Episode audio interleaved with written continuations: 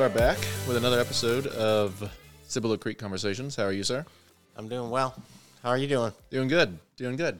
Yeah, I uh, I think you also wanted me to, but I made the executive decision to go back to the intro. Did I not uh, perform to the I thought you- standards? I thought you did fine. I even messed it up. I didn't say my name that time.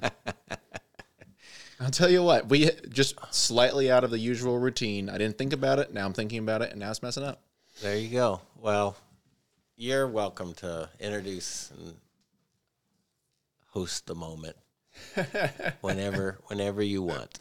If Thanks. you ever need me to step in, just give me a heads up. It's a lot less nerve wracking than host moments on a Sunday morning. I'll tell you that much. Yeah, it's been a while since you've done a host moment on a Probably Sunday morning. probably because the last time I did it, I forgot to turn my mic on. Everybody, and now they're like, uh, uh not again with this guy. No, I think we should be able to work through that. It, it's, it, yeah. They, uh, it's much more because you have to say certain things. Well, I'm excited. Uh, I think we have a date where you're going to be preaching.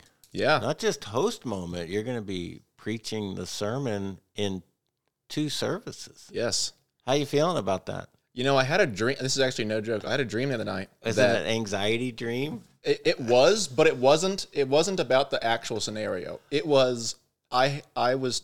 I guess somebody told me to do it very last minute, so I had like two days to prepare, and then like Sunday morning, I'm like, oh, this is gonna go so bad. oh so in the dream you didn't find out about it until two days before Yeah, it was either a day or two days before, and then I was like, oh no. I had like two pages of just like stuff I've cobbled together, and I'm like, this is not gonna go well.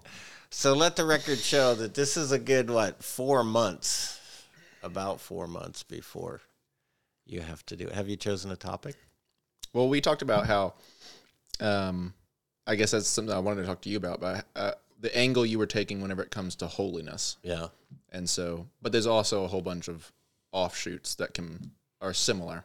So, Yeah, yeah, yeah. I'll be tackling top uh, the topic of holiness um, in June, so you'll have two and a half months to figure out what other dimension of holiness you might tackle. everybody will forget by then, anyways. Exactly, that'll be so many weeks later, and, and I'll be, you know, I'll be away for some of the weeks this summer on a sabbatical, and people will be like, "Paul, who? Yeah. Who's that guy?" well, I'm either the second to last or last week, I think, and You are so the last. uh, after me, they'll be ready for you to return. No, we'll just uh, we're saving the best for last. yeah, yeah, that's what we'll go with. Yeah. That's what we'll tell people. No, I'm excited for you. I I feel a little bad that I won't be there just just for by way of support. Um, but I'm going to do an introduction, video introduction of all of the speakers for the summer. Oh, so oh, sweet. I'll have some. I'll try to think of some nice things to say about you that kind of get you off on the right foot. Be graceful. we'll do that. Won't be, it won't be hard. No, I'm excited. I think that'll be a great opportunity. Now I'm excited for it too. It gives me. I, we've talked about this before, but it gives me the kind of anxiety that is like the good kind. Yeah. It's the oh, I should do that, but it's going to be Yeah. you know new and Something you haven't done before on that scale. Yeah, and um, I think it's you, you and I've we've talked. I think there's a lot of I see a lot of um, ministry potential in you for um, different expressions of how you serve people, and um, I think this is kind of the next challenge for you to tackle, and I'm excited. yeah. I'm excited too. I was actually talking to Kevin the other day. Um, Kevin is Ashley, the student pastor's husband, Oh yeah, and I was like, yeah, I might try to get one or two reps in just over there, just to get oh used to talking again. Because right. used to, whenever I was in student ministry, I would do it just about every week.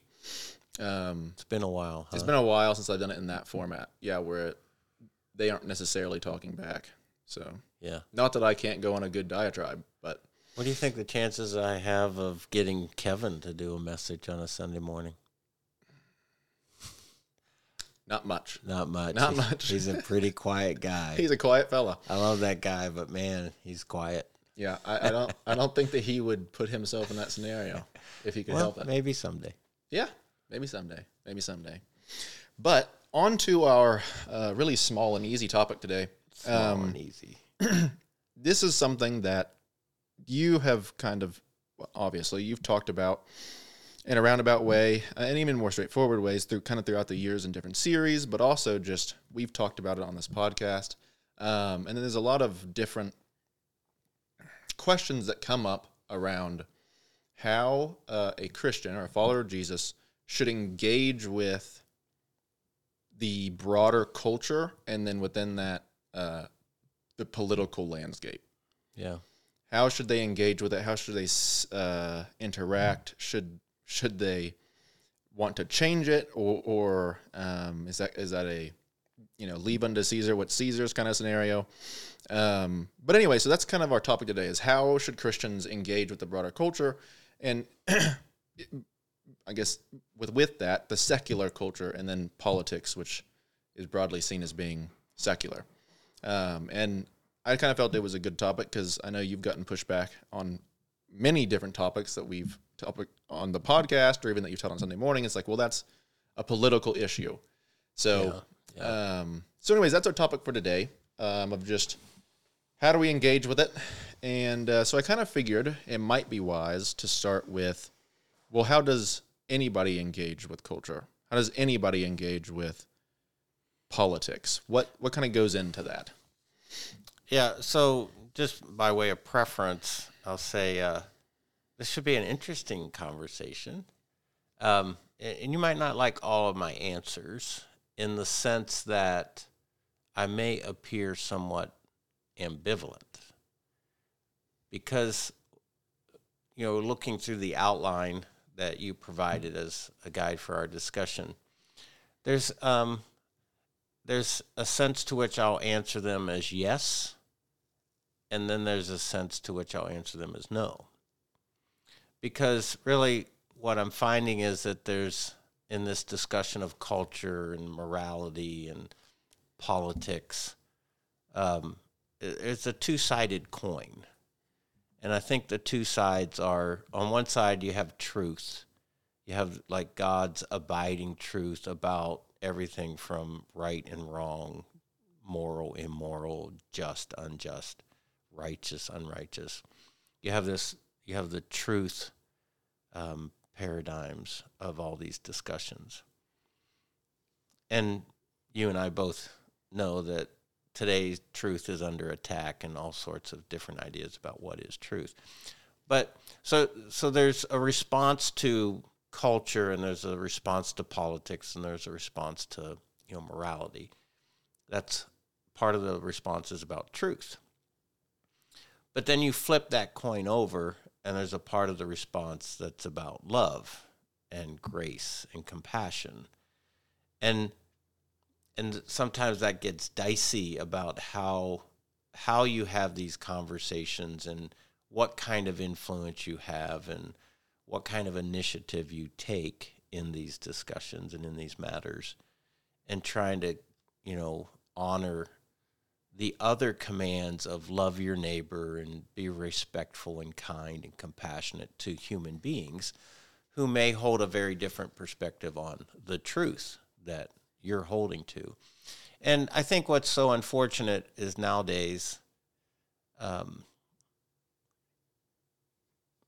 it's it's becoming more and more difficult to demonstrate a loving response while you're still holding to the truth because we've polarized the two. And if somebody often will push back is that well you're not being loving when you're telling the truth that I don't agree with. And so it's just a dance. It's a delicate dance of how do I treat people well? How do I treat people with respect and kindness when we're talking about truths that are highly energized and there's lots of octane to them and there's lots of passion behind them. And I'm just finding that it's that's probably harder sometimes than the argument itself. So I'm just kind of saying as we move to the discussion, I don't want to appear ambivalent, but I, I'm going to try to straddle both sides of the coin Sure. in how we respond to the topics of the day.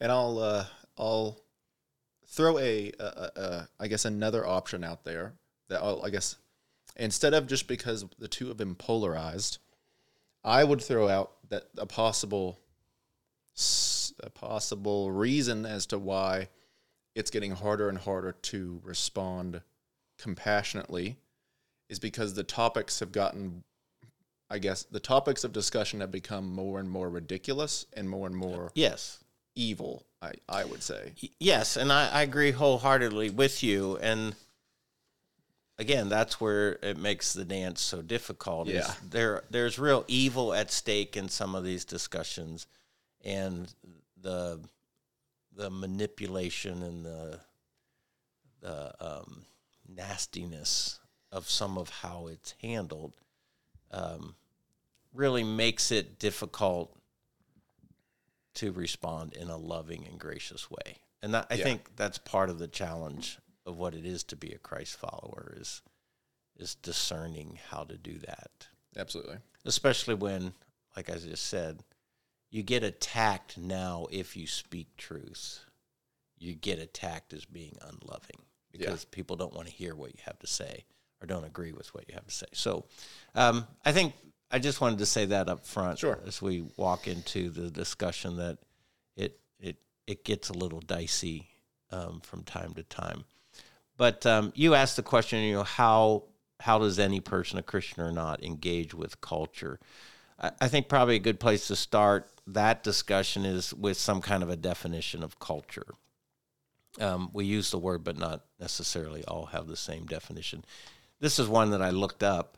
Um, culture is the way of life, especially the general customs and beliefs of a particular group of people at a particular time.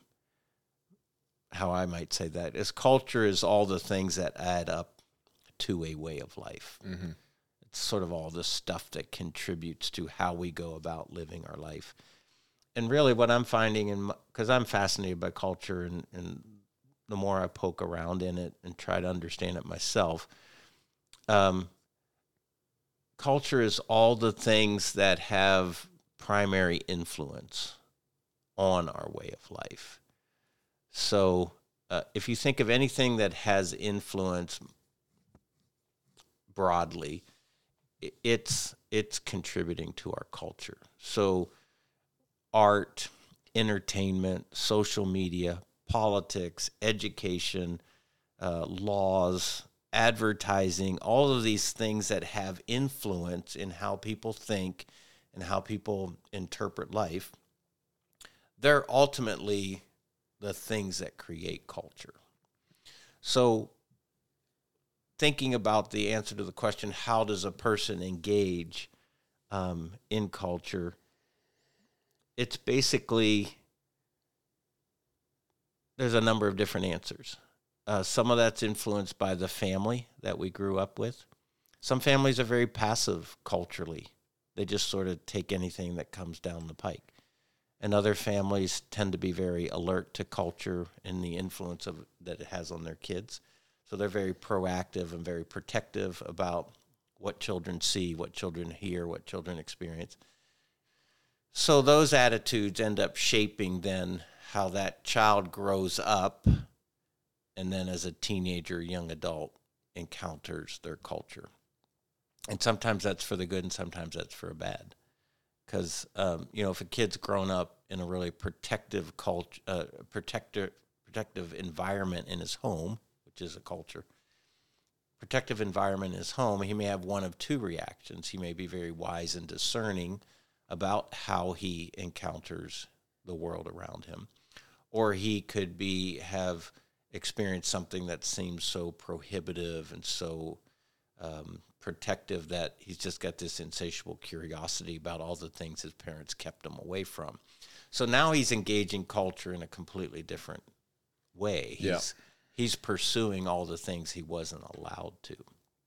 Um, I think our education um, influences how we um, approach culture and politics.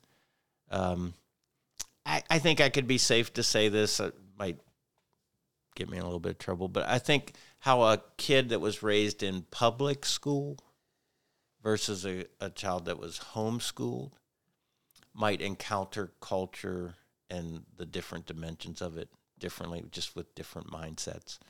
Um, I think the work that you do uh, has something to do with culture. Some jobs are very impacted by what's happening politically. Other jobs, there really isn't. Maybe there might be some sort of economic impact about what's happening in politics on that job. Other jobs are influenced by laws that are being passed and and um, you know structures that are being created in the company to adhere to um, current political and social trends. Like for instance, right now, um, you know, the diversity, equity, and inclusion inclusion emphasis that you're seeing in a lot of corporations. They're having an impact on how that person that as as an employee encounters those topics. And then you have somebody who works in a completely different industry, a completely different company that isn't really being mindful of those sorts of things. So they're encountering it differently. Um, I think the way that we're wired has has an influence on how we encounter culture. Um, you're very intellectually, you know, wired. You you sort of process things from a very um, intellectually interest interested kind of perspective. I'm I have this insatiable curiosity about almost anything, and so um, I have this fascination with culture just because of my curiosity. Other people, they're not really all that enamored with it.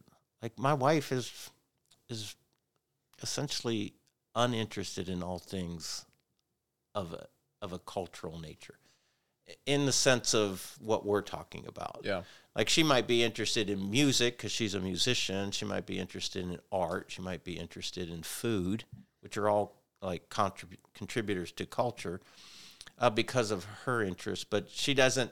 She has little to no interest in some of the things that I'm interested in politically or morally. It's just all she sees that is as noise, and she doesn't want anything to do with that. Um, we're all we all have different passions, and some people are very passionate about you know the beliefs and about justice and about right and wrong, and so they engage culture and they engage politics from that very kind of passionate energy. And again, then like I said, other people they just don't really care. Yeah. Um, so it's interesting in our household right now. Um, both of my sons are essentially out of the house. Uh, my youngest son graduates from college this weekend, um, and then our his brother, our oldest son, is five years older. So it's interesting. My oldest son and I have very similar political perspectives, and we have a very similar fascination with culture and politics and trends and all the things. And my youngest son is I'm not saying he doesn't care. He's just he's not all that interested in it. So it's funny when we're all together, the four of us, and we're having a meal. Um, I'll say something. My oldest son picks up on it as a reference to something that's in the news, and, and David, our youngest, is like, "What are you guys reading? Where do you get this stuff? I have no idea that any of this is happening. I don't care." And so it's just it's just different beliefs, different passions sure. about how they engage in culture. And yet, my youngest son, he's you know he's in the world of marketing. That's what his degree is. So he's very interested in certain cultural expressions and certain cultural components. But when it comes to the kind of the political scene, has little to no interest. So, you know, I think everybody comes at it from a different perspective of what level of intensity they engage in culture, engage in the discussion of politics. It it's really a lot about kind of who you are. I agree, and like, and so uh, as an example, because I'm kind of similar to you in that I am interested in the uh, the ethical, moral uh, side of both politics and culture.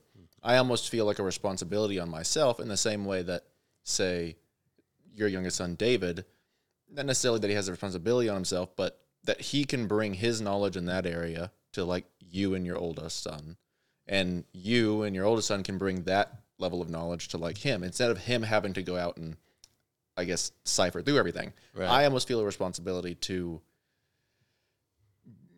go through what's happening politically and culturally and be like, hey, uh, for those of you who have no interest in spending all the time necessary to like cipher through all of this, here's kind of what's going on. Here's like some problematic things, and I almost think that that's one role of, uh, say, a podcast like this and this discussion is like, hey, how do we engage this stuff? How do we kind of decide what's what's worthy or what's bad or what's good and what's bad? Um, Yeah, yeah. and so I guess a question with that is like, you mentioned passions, interests, how we engage with it. I guess what do, for somebody who isn't at going out there looking at um, why this is right or wrong, whether it be culturally or politically, like me, what do what does every person bring to the table? Bring to, um, say they encounter something like you mentioned the diversity, equity, and inclusion. What does every single person bring to that discussion? Doesn't have to be that specifically but into a discussion like that to decide what's good or bad in it.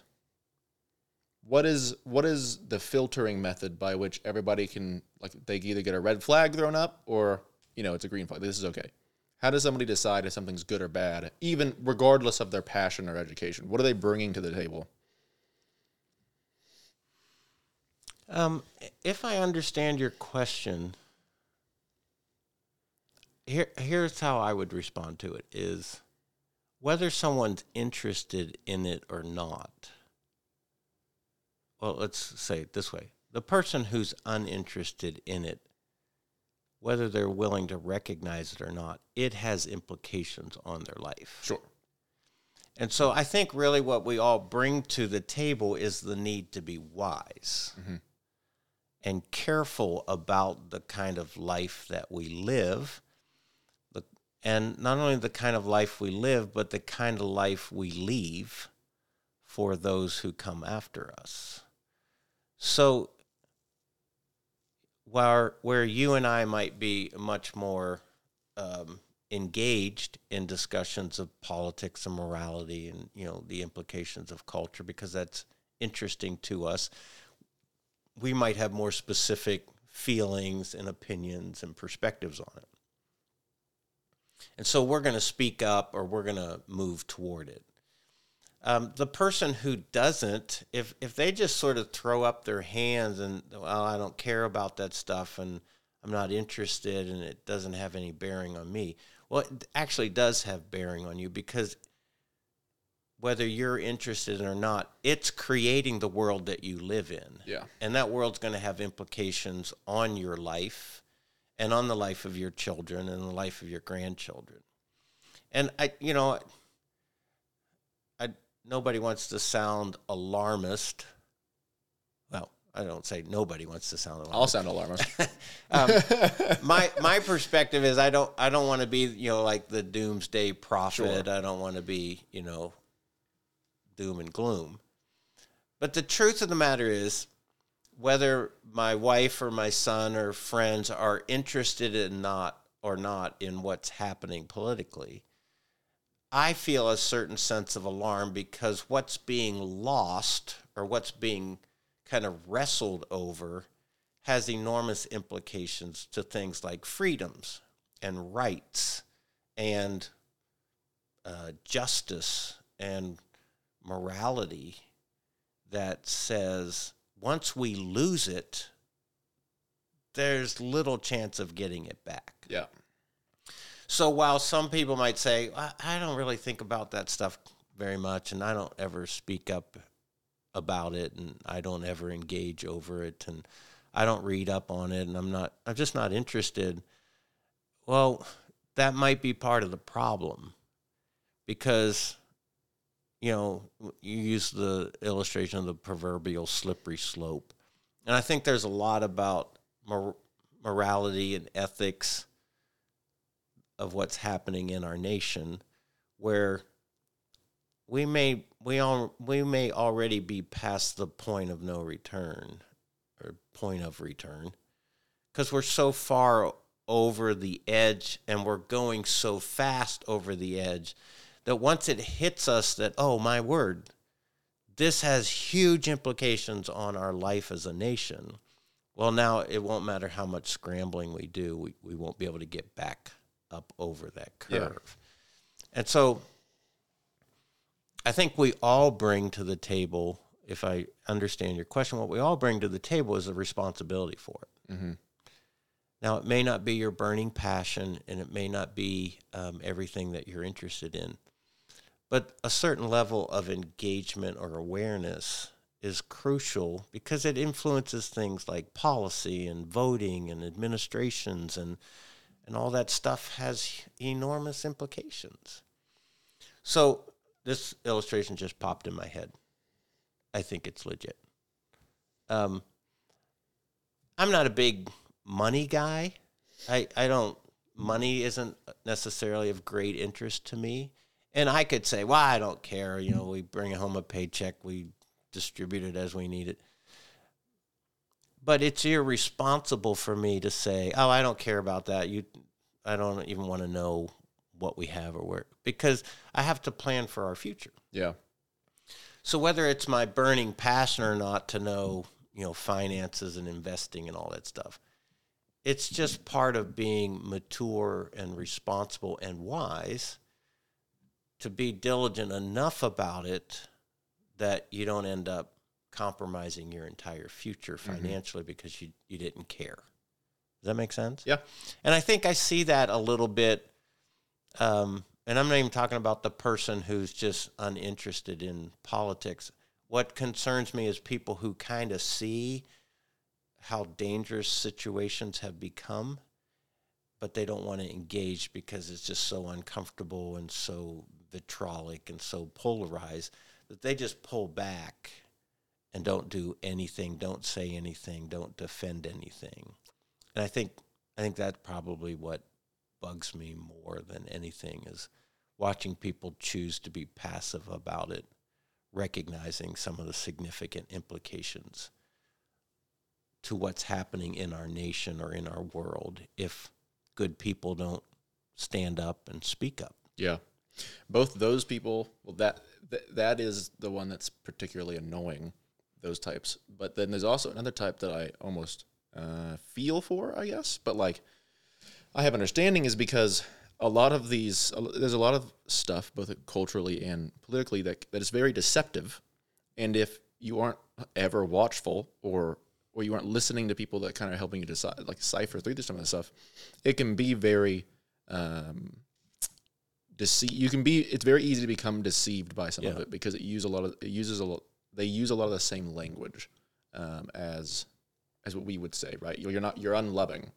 Well, God told me to be Love it. loving, so I don't want to be that. Right. And so, and so I guess another point that I was kind of thinking of is that everybody brings a certain, they bring a their own worldview, their uh, their uh, the way that they see the world, however that's built up for each person, into their education, into the culture, into music, entertainment. They they bring something. They bring a lens through which they they look through and see the world, and that will kind of determine what they see as being good, bad, not really of worry. Um, so like even the disinterested person could still look at something if put in front of their face and be like, "That ain't so good," or "That's okay," yeah, or "That's great." Let's we need to promote that. Right. And so whether you're a Christian or not, I think kind of getting back to the question is that you are looking through a lens that's made up of, I would say, values, beliefs, and morals um, that you kind of decide what's right or wrong. Would you would you kind of agree? Yes, you're right. Everybody has a worldview. Their worldview ends up having um, an influence on how they interpret what's going on around them. 'Cause your worldview is essentially a lens through which you look at life. And if your lens, just for illustration's sake, if your lens is blue, then you see life through kind of that blue lens. Um, so, yeah, a worldview has an enormous influence on um, how you interpret your world.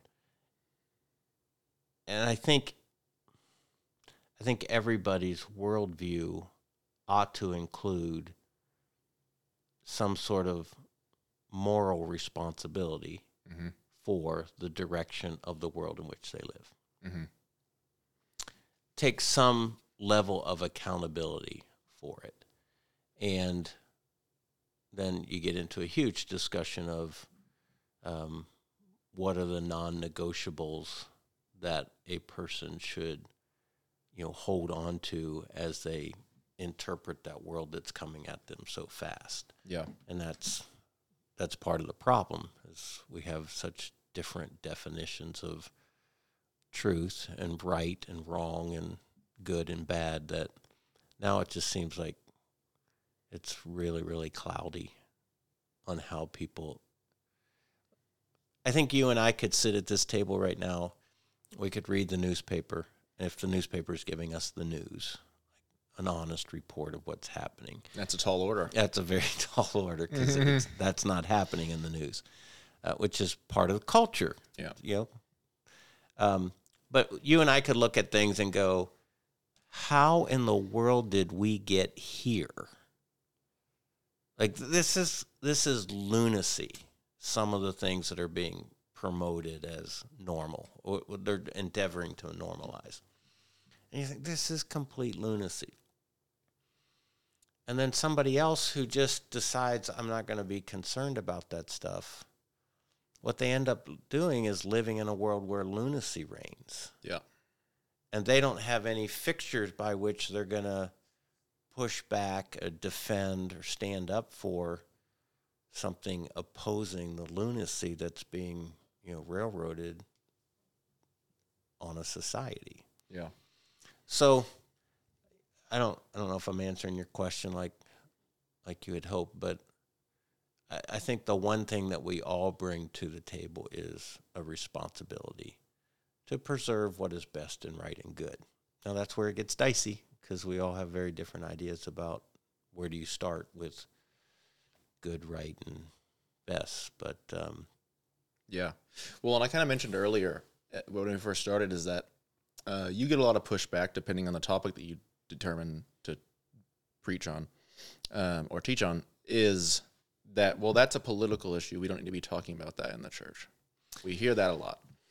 Right. Yeah, I get that a lot, and I, I think we've discussed on here before, at Yeah. least briefly, that I just couldn't agree disagree with that more. Yeah. Because much of what is happening in society, it's being perpetuated by culture.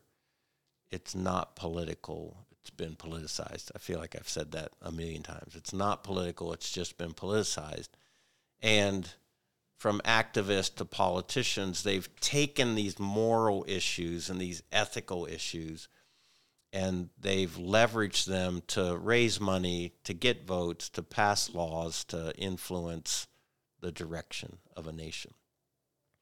But they are inherently not political issues, they are moral and ethical issues. Therefore, I think, particularly for Christians, they have a responsibility to be interested in that, to be aware of that, and to speak into that. Um, and to talk about it. That that's the thing that's kind of um, frustrating to me is we just don't want to talk about it because well that's politics and we should steer clear of that. And I go uh, no, we we should talk about it because it's having enormous implication on our nation. It's having enormous implications on our lives, and part of our responsibility as Christians is to be an influence. So we should talk about these things. Quit hiding behind the fact that they've been politicized and bring them out into the open. And let's talk about them engage on them so that people can be discerning about what it is they're being fed. Yeah.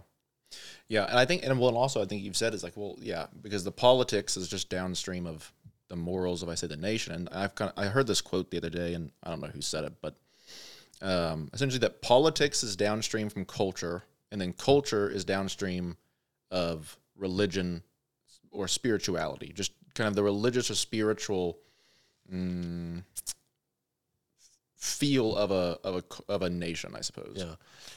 And and you probably mean this. I, I would actually insert one. Um, the quote: "Politics is downstream from culture, and culture is downstream from morality and ethics, Mm.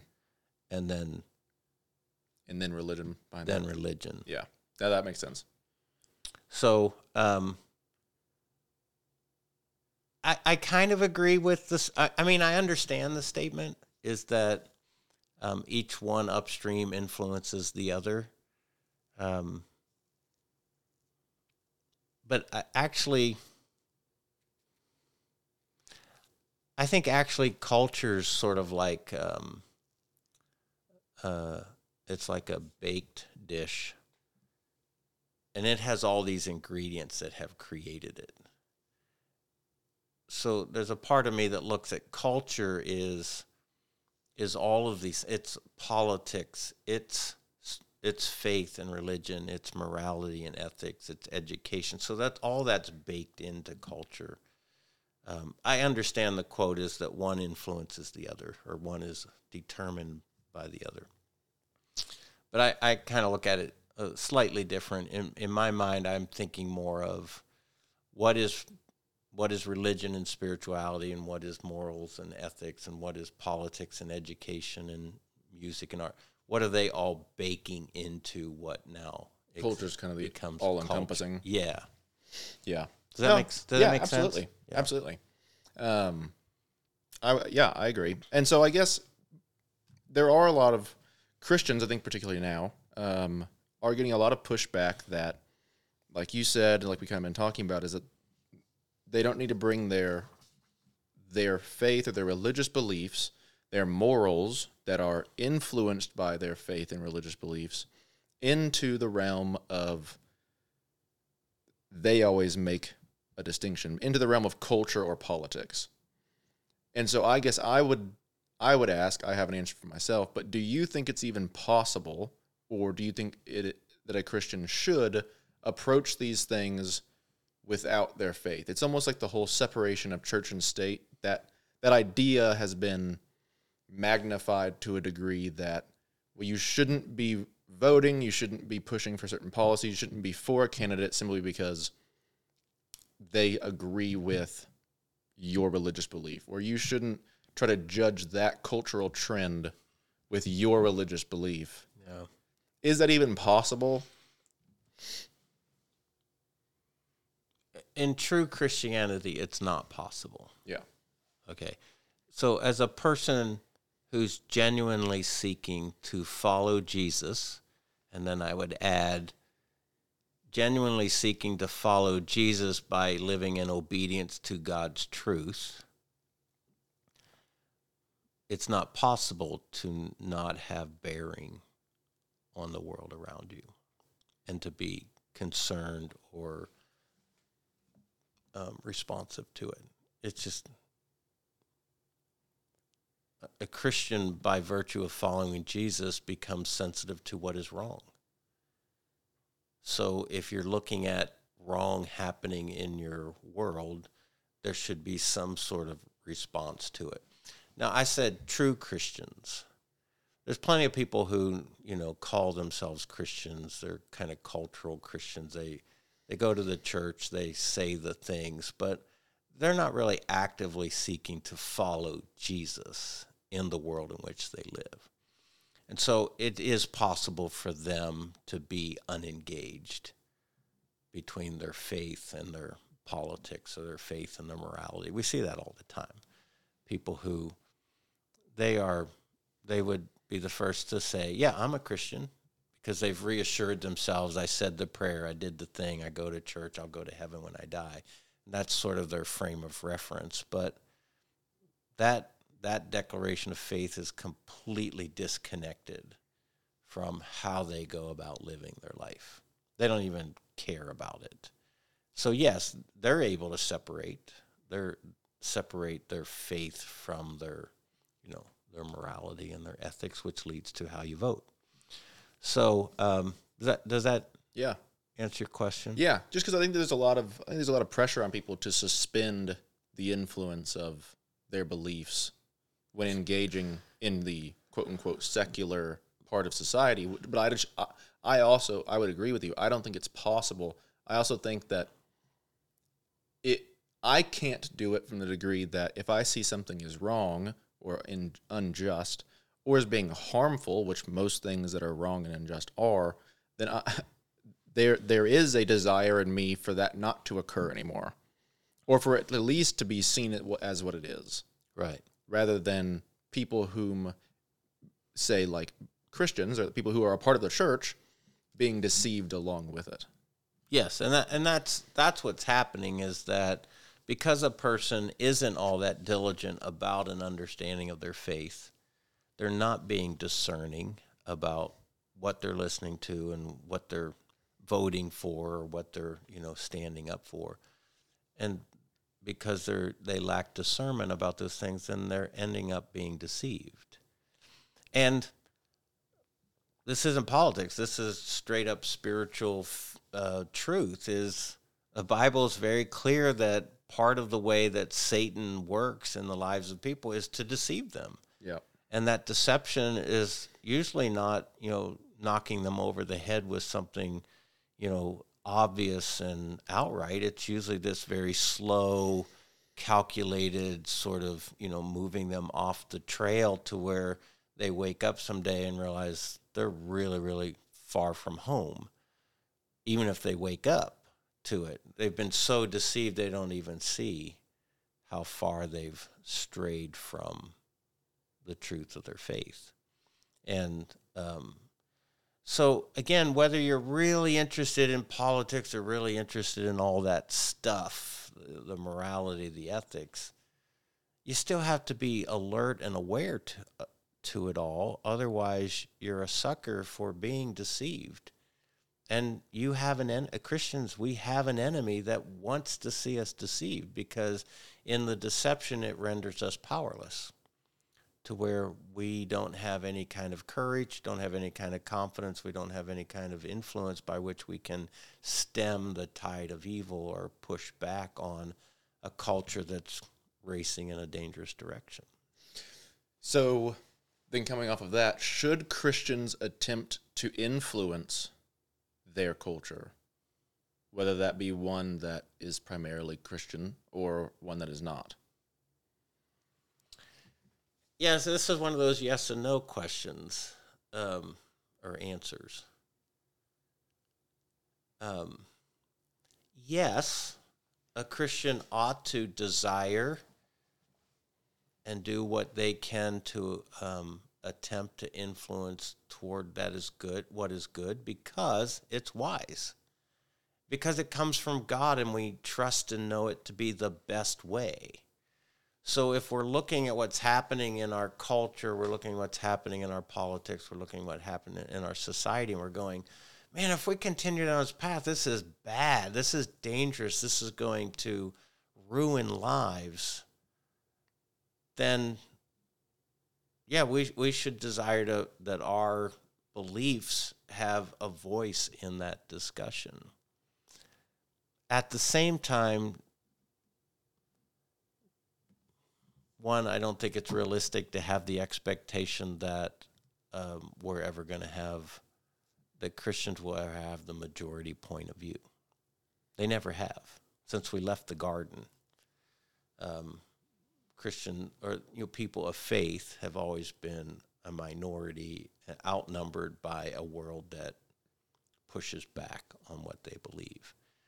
And I, I don't I don't I don't want to live in the naivete that somehow uh, we would ever be in a position of um, majority influence on how our nation is run, especially when the scriptures are very clear that one will always be the minority, and there will come a time that we, as followers of Christ, will be the persecuted ones. So I just don't, I don't live in some sort of fanciful idea, ideal that that we could have a nation that literally lived according to the way of Christ. Yeah. Well, I would agree. I would say that it's like an on, on an individual. Mm, I would say that it's on the institution as a church, so every single church, and then the family, and then also on every single individual. If you're part of a family, I guess in the church, but if not, just on every single person to act out what is in every action that they have, to promote what is good, true, and beautiful by way of God's law and word, rather than a desire to make others do the same. It's you're promoting what's good, true, Yeah. beautiful. So what you just described is what I believe Jesus refers to as the kingdom of God. Mm. The kingdom of God on earth is not a political movement. It wasn't it wasn't in the first century. And that's that was some of the confusion on the part of the disciples and the Pharisees is well the Messiah was going to be a political movement. And Jesus comes along and he's not political at all. And so people had trouble recognizing him to be Messiah because of what they were expecting. Yeah. But Jesus comes along and he's really talking about something that happens in the heart. And he's hap- it's something that begins with an individual more so than like a like a movement of people like like a movement of a group. It's as each individual's heart is surrendered to the way of Christ and those people start finding each other, then as a collective group of influence, they advance the kingdom of God in the world. So what you're describing there, I think, is is possible. Um, I think Christians whose hearts are truly surrendered to the way of Jesus and they seek to live that out in their everyday life, they can have a powerful influence on the direction of their world, Mhm. a nation, their community. Um, but as far as aspirations of some sort of, you know, Christian political uh, advantage, I just don't even think it's realistic. not as a body i would say that like um different there have been at least historically different political um, visions or movements that have been greatly influenced by christian thought and and and god's word say abolition Right? Uh, I would I would argue, and people always push back. It's like, well, Christians use Christians in the South use the Bible to argue for slavery all the time, and I'm like, yeah, but of course there are people wrongly using God's word to Right. justify their own sin, which I think might be an issue today. Um, No, not might be, is. yeah, yes, A- and so everybody, yeah. Well, Christians used it to justify slavery. Yeah, but there's far more abolitionists rightly using it to try to tear slavery down. yeah. And it was what largely did it in England as well.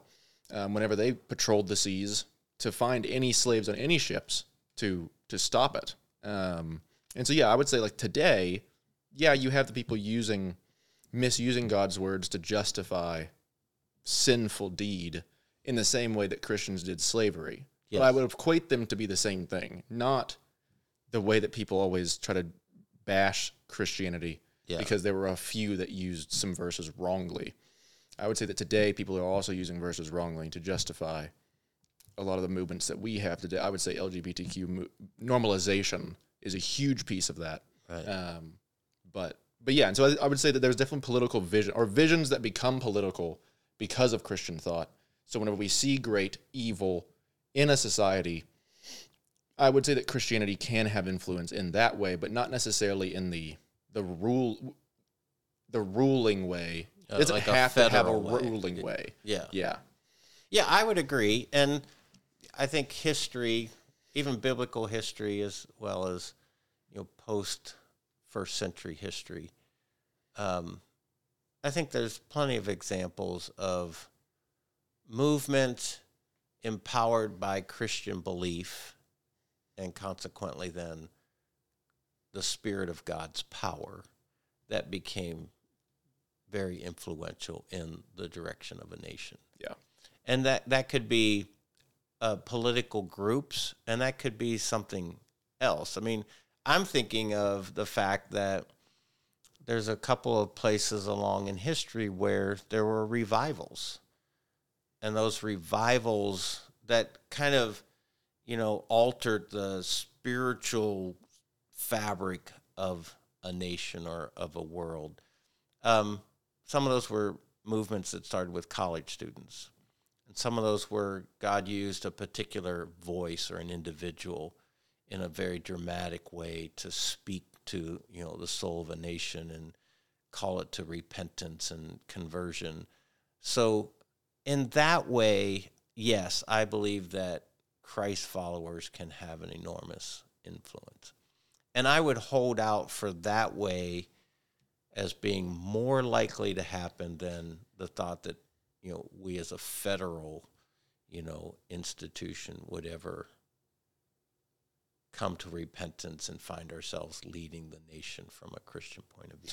Yeah, and this gets into like this is a whole nother podcast, but this gets into the whole all the chatter about Christian nationalism. Right. And it depends on your definition, but if it's like, well, are you a Christian? Do you care about your nation? And would you prefer Christian values to be predominant? I would say yes for myself as an answer to all those questions. If that makes me a Christian nationalist, then so be it. Right. But I'm not going to go out there and like hang people if they were if they refuse to say Christ is Lord. Right. You know? That's good to know. yeah. You don't have to worry about that whenever you're gone on your sabbatical. I'm just out there rallying see. people up. Can I see your notes before you? Uh... no, I I agree with you. Um, I'm not interested in. I'm not interested in a political type of influence. I think on the individual level, every Christian has a responsibility to cast a vote not not as an act of obedience to some scripture. I, I didn't mean it that way. But as as a person who has an influence with a vote and has a responsibility for the well-being of their children and their children's children and friends and the, you know the fabric of their nation. They they have a I think they should accept the responsibility of utilizing their one vote in the direction of what they believe to be right and best.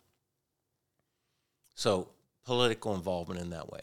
Um, certain individuals, just because of the way they're wired and the way that um, they have a platform, they can certainly be political voices in our nation.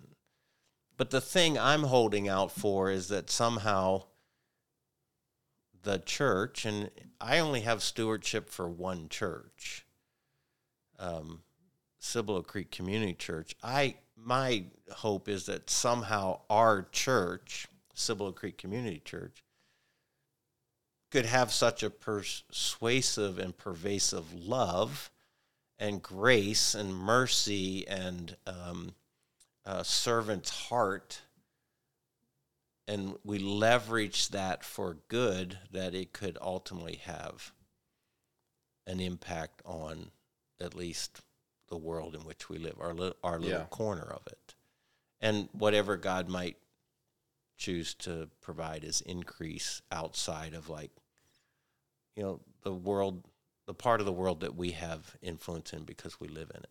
Yeah. Does that make sense? Absolutely. Yeah. So my hope is that not because it's Cibolo Creek Community Church, but because it's a community of devoted followers of Jesus who are engaging in their society with the love, the mercy, the compassion of Christ, that a difference is made.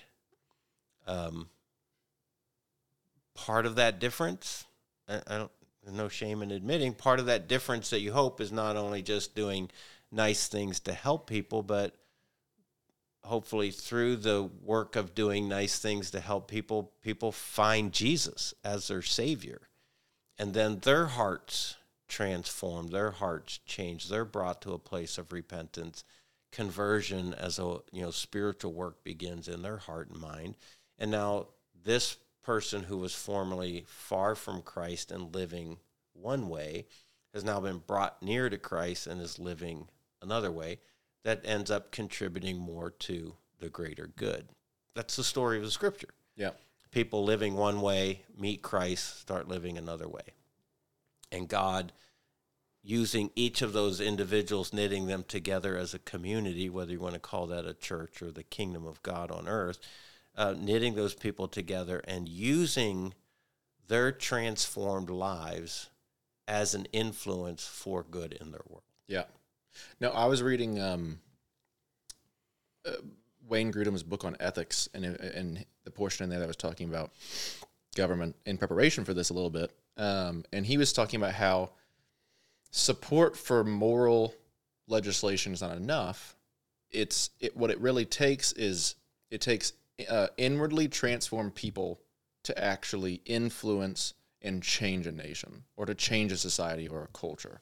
It takes the inward inwardly transformation of a followers followers follower of Jesus and then him living that out inside of that culture and inside of that society Right. to actually change it. Right. And the thing is is that like if we believe that it, the beautiful thing is that the way in the way in which God has commanded us to live, if we believe that's the best way to live, the way that would produce the most good, the way that is the most um, meaningful and fulfilling and purposeful for our life, if we believe that's true and then we live it, well, then I also believe it's true for my friend who doesn't believe in Jesus. And then him witnessing the way in which I live my life, which I'm not even necessarily like you kind of you kind of said is like I'm not even necessarily doing it for him. I'm doing it because I'm called to worship God. That's our ultimate call as a followers of Jesus to worship God. Well, that just happens as an awesome side. Right. Like your life well lived is evangelism. Yes. It's part of evangelism. Sure, I mean, there's Yeah, more yeah. like specific, Yeah. but you know what I mean. Like, yes, I do know. In fact, the verbal evangelism doesn't work unless the life yeah, corresponds with it. yeah, but but a life corresponding with it can work without the verbal, like Absolutely. the specific side. But Yeah. there's more specific evangelizing, of Yes. course. Yes. And I think my understanding of what Christ taught and modeled and what the New Testament scriptures call Christ followers to is that kind of life, that quality of life that is then appealing to those living outside of it as an invitation to consider Christ. Um, I mean, really, when you look at God's design for the nation of Israel and his blessings on the nation of Israel, it was part of it was intended for Israel to be an influence on a pagan world and invite them to also put their trust in Israel's God because they saw the blessing and the prosperity, and I don't mean that financially, but the, the healthiness with which their nation thrived. It was a witness. God intended it to be a witness. Yeah, I think the same is the same is true of the church that God intended that there be this group of people called Christ followers whose love, mercy, compassion, generosity, unselfishness, respect, all the words was so intense that people are like whatever those people have I I need to have some of that. yeah, That was an invitation to Christ. Unfortunately, does the church, and I'm talking about not the building or the steeple, I'm talking about like the community of Christians, do we have that kind of compelling presence? I'm not sure we do. not anymore. Uh, kind of going back to your example of Israel, you saw throughout the Old Testament when uh, uh, in relation to Israel as a nation, Israel always got in hot water whenever they allowed instead of influencing the nations around them, the nations around them influenced it yep. because it was supposed to be a holy nation, a nation set apart, a nation that was um, God's one nation that was following His way of life, and like you said, influenced the pagan nations around them. But whenever they compromised, whenever they stopped um, doing what was true, saying what was true within their own nation, well, that's whenever it, of course, it no longer has an influence because it just comes like everything else. And so I would say for a lot of the community of Christians in America, but I say in different places across the wor- the world, part of that acting rightly, part of that living as the Christian community, being the church, is not is not compromising our way of life, uh, our what we believe, our beliefs, Yes. in face of the pagan countries, in face of a secular culture that would much rather see us influenced by it rather than the other way around. Right. Yeah, and and in a million different ways, the church, the community of Christians, have been unduly influenced by the culture. And so what's happened is the church has lost its edge. It's lost the power that it was originally bestowed. Doesn't look any different now. Yes, it looks so much like the world. I'm not saying that carte blanche of all Christians. Sure. I'm just saying uh, we can certainly look at the Church of Europe and its historical presence. It's been extremely compromised. I think the Church of America is not far behind it. Um, and so, probably like there's been throughout all of history, both Israel's history as well as then Christian history, is there's always just going to be a, a small remnant of people who, you know, embody the ideals that Christ had for his church. And God will use them in some profound ways to stem the tide of the advance of evil Mm-hmm. as as what I think part of what the kingdom of God on earth was about is to hold back the advance of evil. You know, and on kind of an uplifting note, I'm very harsh on both my generations and the ones coming up, because I feel like I can be, eh, since I'm part of them.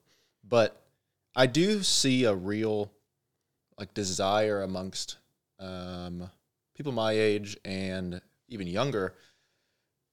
Even our we had a staff meeting just the other day, and Kristen brought up how there's like almost a resurgence in these like Orthodox churches with liturgy and and this old school way of doing things. Where a lot of people kind of had a bad taste in their mouth before, and rightfully so for a lot of reasons. Um, but there is almost this resurgence in back to the basics type of like traditional, like, hey, uh, we're we're getting kind of scared and things aren't looking too great, so maybe we should just Yeah. like, okay, let I need to know maybe what I believe, how that should influence some things, because I'm feeling kind of unsteady, and the church is a great foundation that you can put your life on. Um, well, a good church is a great foundation to put your life on. Yeah. Yeah, but I think that will be just another reflection of God's redemptive movement in history is Yeah. the church has gone through eras where it's been very powerful. It's lost its influence over, you know, a series of compromises. And then something shakes it at its core, or a new generation rises up and says, not on our watch. And then they embrace either some new expressions of faith, expressions of their timeless faith, or they reach back and to find something that at one time reflected a, a great, you know, commitment to faith, and they kind of re- resurrect it and pull it back into relevance. Again, just a, I think it's a demonstration of God's faithfulness that um, He's still at work, even though you might look around and go, "Wow, this is out of control." It's like modern day judges, Yeah, which is a pretty cool idea. But yeah, no, you definitely do. It is just the redemptive arc of history that is just cyclical, it seems. right. Kind of goes back and forth. Yeah, so I'm, you know, I'm at this very interesting uh, juncture in my whole interpretation of this. Um, again, like I said, I'm very, I'm fascinated with culture and morality and ethics and its implications on our lives as Christians, particularly because that's that's kind of the the the uh, groove that I kind of run in. Um, so I, I uh, I'm looking at our world right now from a very curious perspective. Like this is either this is either you know the fat fast race toward just the loss of all that we ever knew as good and right, or God's got something up his sleeve that in some unique way, some unique time, there's going to be basically some sort of revival that will um, that will be utilized for kingdom purposes, for redemptive purposes, and His grand plan for what He's up to. And I, I don't know how to call it. I really don't. Um, I look at some things and I'm just I shake my head and go, I don't know how we recover from this. This is this is really scary that people actually believe these things to be true and right. And then then you hear the other story and you go, well, who knows? God, there might be hope for all this. my hope is that the evil has become so absurd that it's going to be real hard for most people to go along with it. But one thing we can be confident of is that our enemy is, if he's anything, he's prideful, and uh, perhaps he's tried things too quickly in Yeah. the past few decades, and it's become so absurd that Yeah. he's made himself kind of looking like a laughingstock. That's a that's a great perspective because what you just highlighted there is something I don't think many people understand is that we have an enemy. He's very powerful. He's very conniving. He's very intelligent. I'm not taking anything away from that, but he's not all knowing. And he's not all powerful. And he's not um, you know, eternal and infinite. So he is limited. And I don't think most people recognize that even Satan, our enemy, has limits. And so you just you just highlighted one that maybe in his pride he will miss a you know a step in the process, or he'll he's in his pride he's pushed so fast so hard that he's made a mistake and the mistake will be seen for what it is. We don't have any concerns about that with God because He's infinite and He's eternal and He's all knowing and He's all powerful. So He doesn't make mistakes, but I think we forget sometimes that the enemy can. Yeah, well, I've always said that I think that it's it's a funny statement. I always say I think Satan kind of gets a bad rap, and in that, I mean, I think that he gets blamed. I think that he gets blamed for more than he's honestly.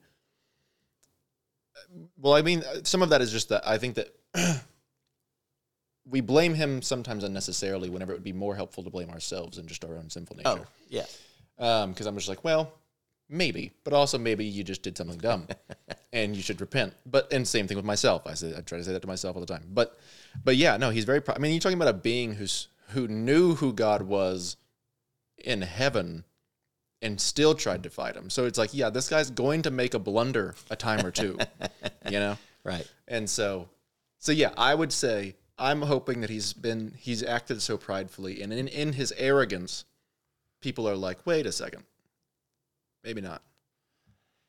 Yeah, I I mean I like that thought. I hope. yes, I like that hope, but and I don't want to sound pessimistic here, but I read enough and I just go I shake my head and think they are this naive evidently or this dil- disillusioned and deceived that we will we will have this fight all the way to the end.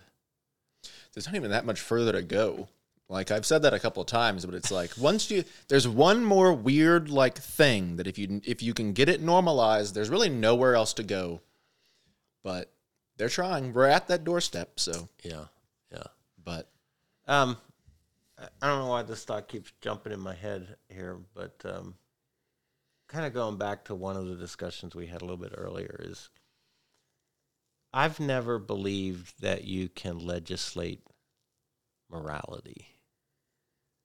Um, this feeds into my understanding of why socialism isn't possible, can't survive.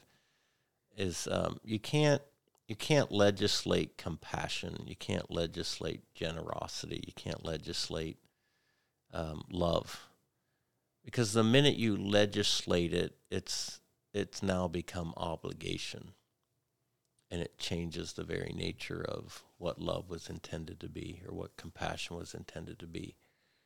So when I when I look at some of the political efforts on either side, uh, and I don't mean that right or left. I mean um, kind of a Christian value legislation or a non-Christian value legislation. I'm I'm just not a big fan that it will ever work because I just don't think you can legislate things that should come from the heart. And anything that gets legislated, I think history would show that it can be manipulated and abused and eventually misused uh, by people in power for their own advantage. So it wouldn't matter how much you legislate that everybody contributes to some greater good of everybody else, that will eventually be abused. And that which is contributed will simply be um, leveraged toward a small group of people in power. I And it- agree. and it won't really serve the larger good that it was, you know, sold to us as. I agree. Yeah, I definitely don't think that you can legislate. Um, you can't legislate good morals, but you can legislate against evil ones, Yes. which I think is just a distinction to be made, which is obvious, but just to make it.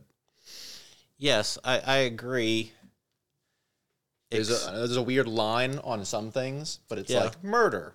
We should legislate against murder. right. But then that even gets weird because it's like, well, then abortion becomes up, right? And that becomes a little bit, for some, it becomes murky. And so, you know what I mean? Yeah.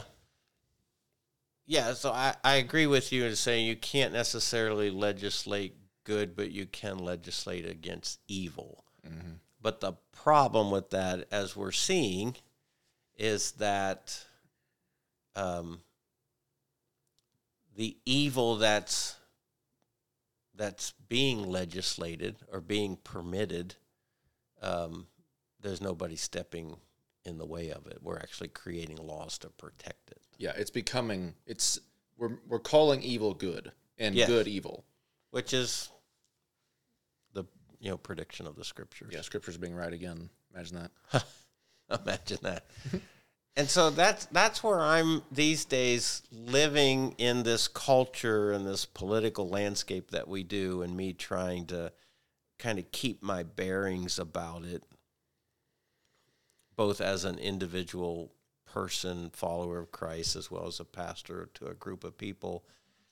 I'm trying to look at what's happening from a biblical perspective and kind of realistic set realistically set my expectations and so when the scriptures tell me you know they uh, they'll exchange the truth for a lie i i just i, I can't act surprised that that's happening i'm like oh yeah god cool or you know the more i watch you know basically um, Christian being pushed out and actually penalized. I can't I can't act all alarm about that. I, it is alarming, but I can't be surprised about it because Scripture speaks to it. That it's an inevitable process of a corrupt culture when you have Christ followers standing up for something right. So Yes, and I know you said this again, but just to reiterate what you've already said is, don't. I try not to allow, and I know you do too, because you said it, but never allow um, the not being surprised, the oh well, of course, like yeah, that of course this is kind of how it's going. yeah, To like, for to not call something what it is, right? And so Right. like whenever I have, whenever I'm talking to somebody, like if I hear something that's either, you know, wrong or un, it's untrue or or it's evil, um, I feel a responsibility to say what that is, and to Yeah. say and, and to and then to then say what I believe is true. I could be wrong. We'll figure that out in the conversation, right? but But to then say what is true in face of what is wrong or evil that's been said. So there's still that responsibility, like you like you made it. a yeah, even earlier. though I may know, quote unquote, know where this all ends up, doesn't relieve me. Going back to the early part of the, it doesn't release me or relieve me of the responsibility to be a to be present and to be an influence on what is happening. yeah, you're expand. Yeah, we have a responsibility to expand the kingdom of God, not bring Yes. about hell faster. Not to diminish. That's a great You way know? to say it. Yeah. It's like inaction is just gonna, yeah, it's gonna bring about hell faster or to diminish the kingdom of God. Right. No, that's there you go, Wyatt, being very insightful again. Yeah. Well, they happen without trying. So whenever I teach in the summer, there's gonna be a whole bunch of nothing. I don't believe that for a second.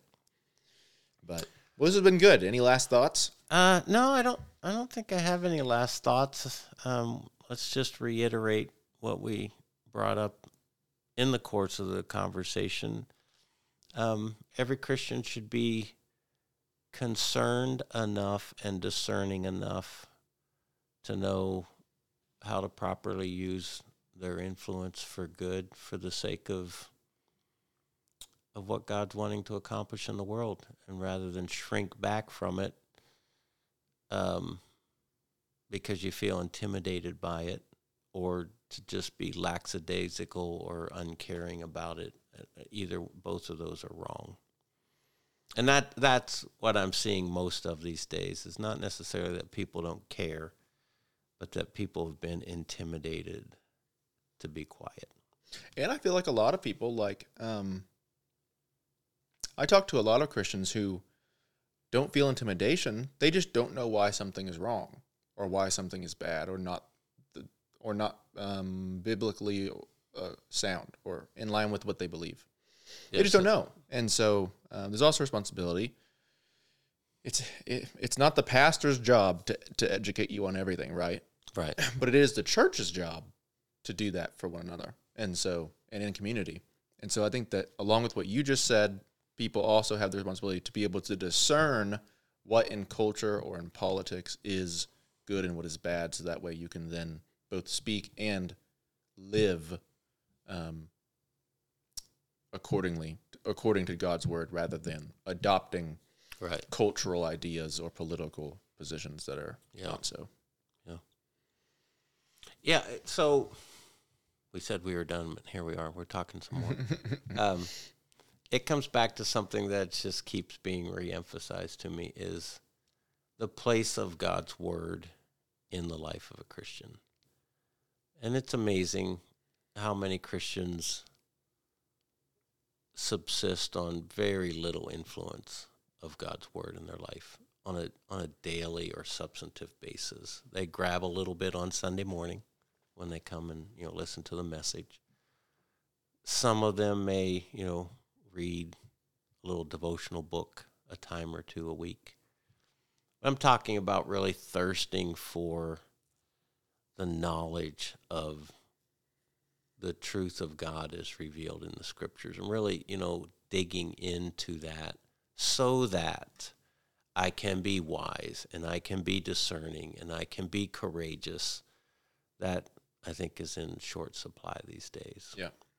So if if our listeners take away anything about this, whether you're politically interested or not, or you're engaged in you know the world of culture or not, do everybody a favor and make it a priority to immerse yourself in the study of God's Word for the most discerning person that you can be, the most wise person that you can be about what's unfolding around you.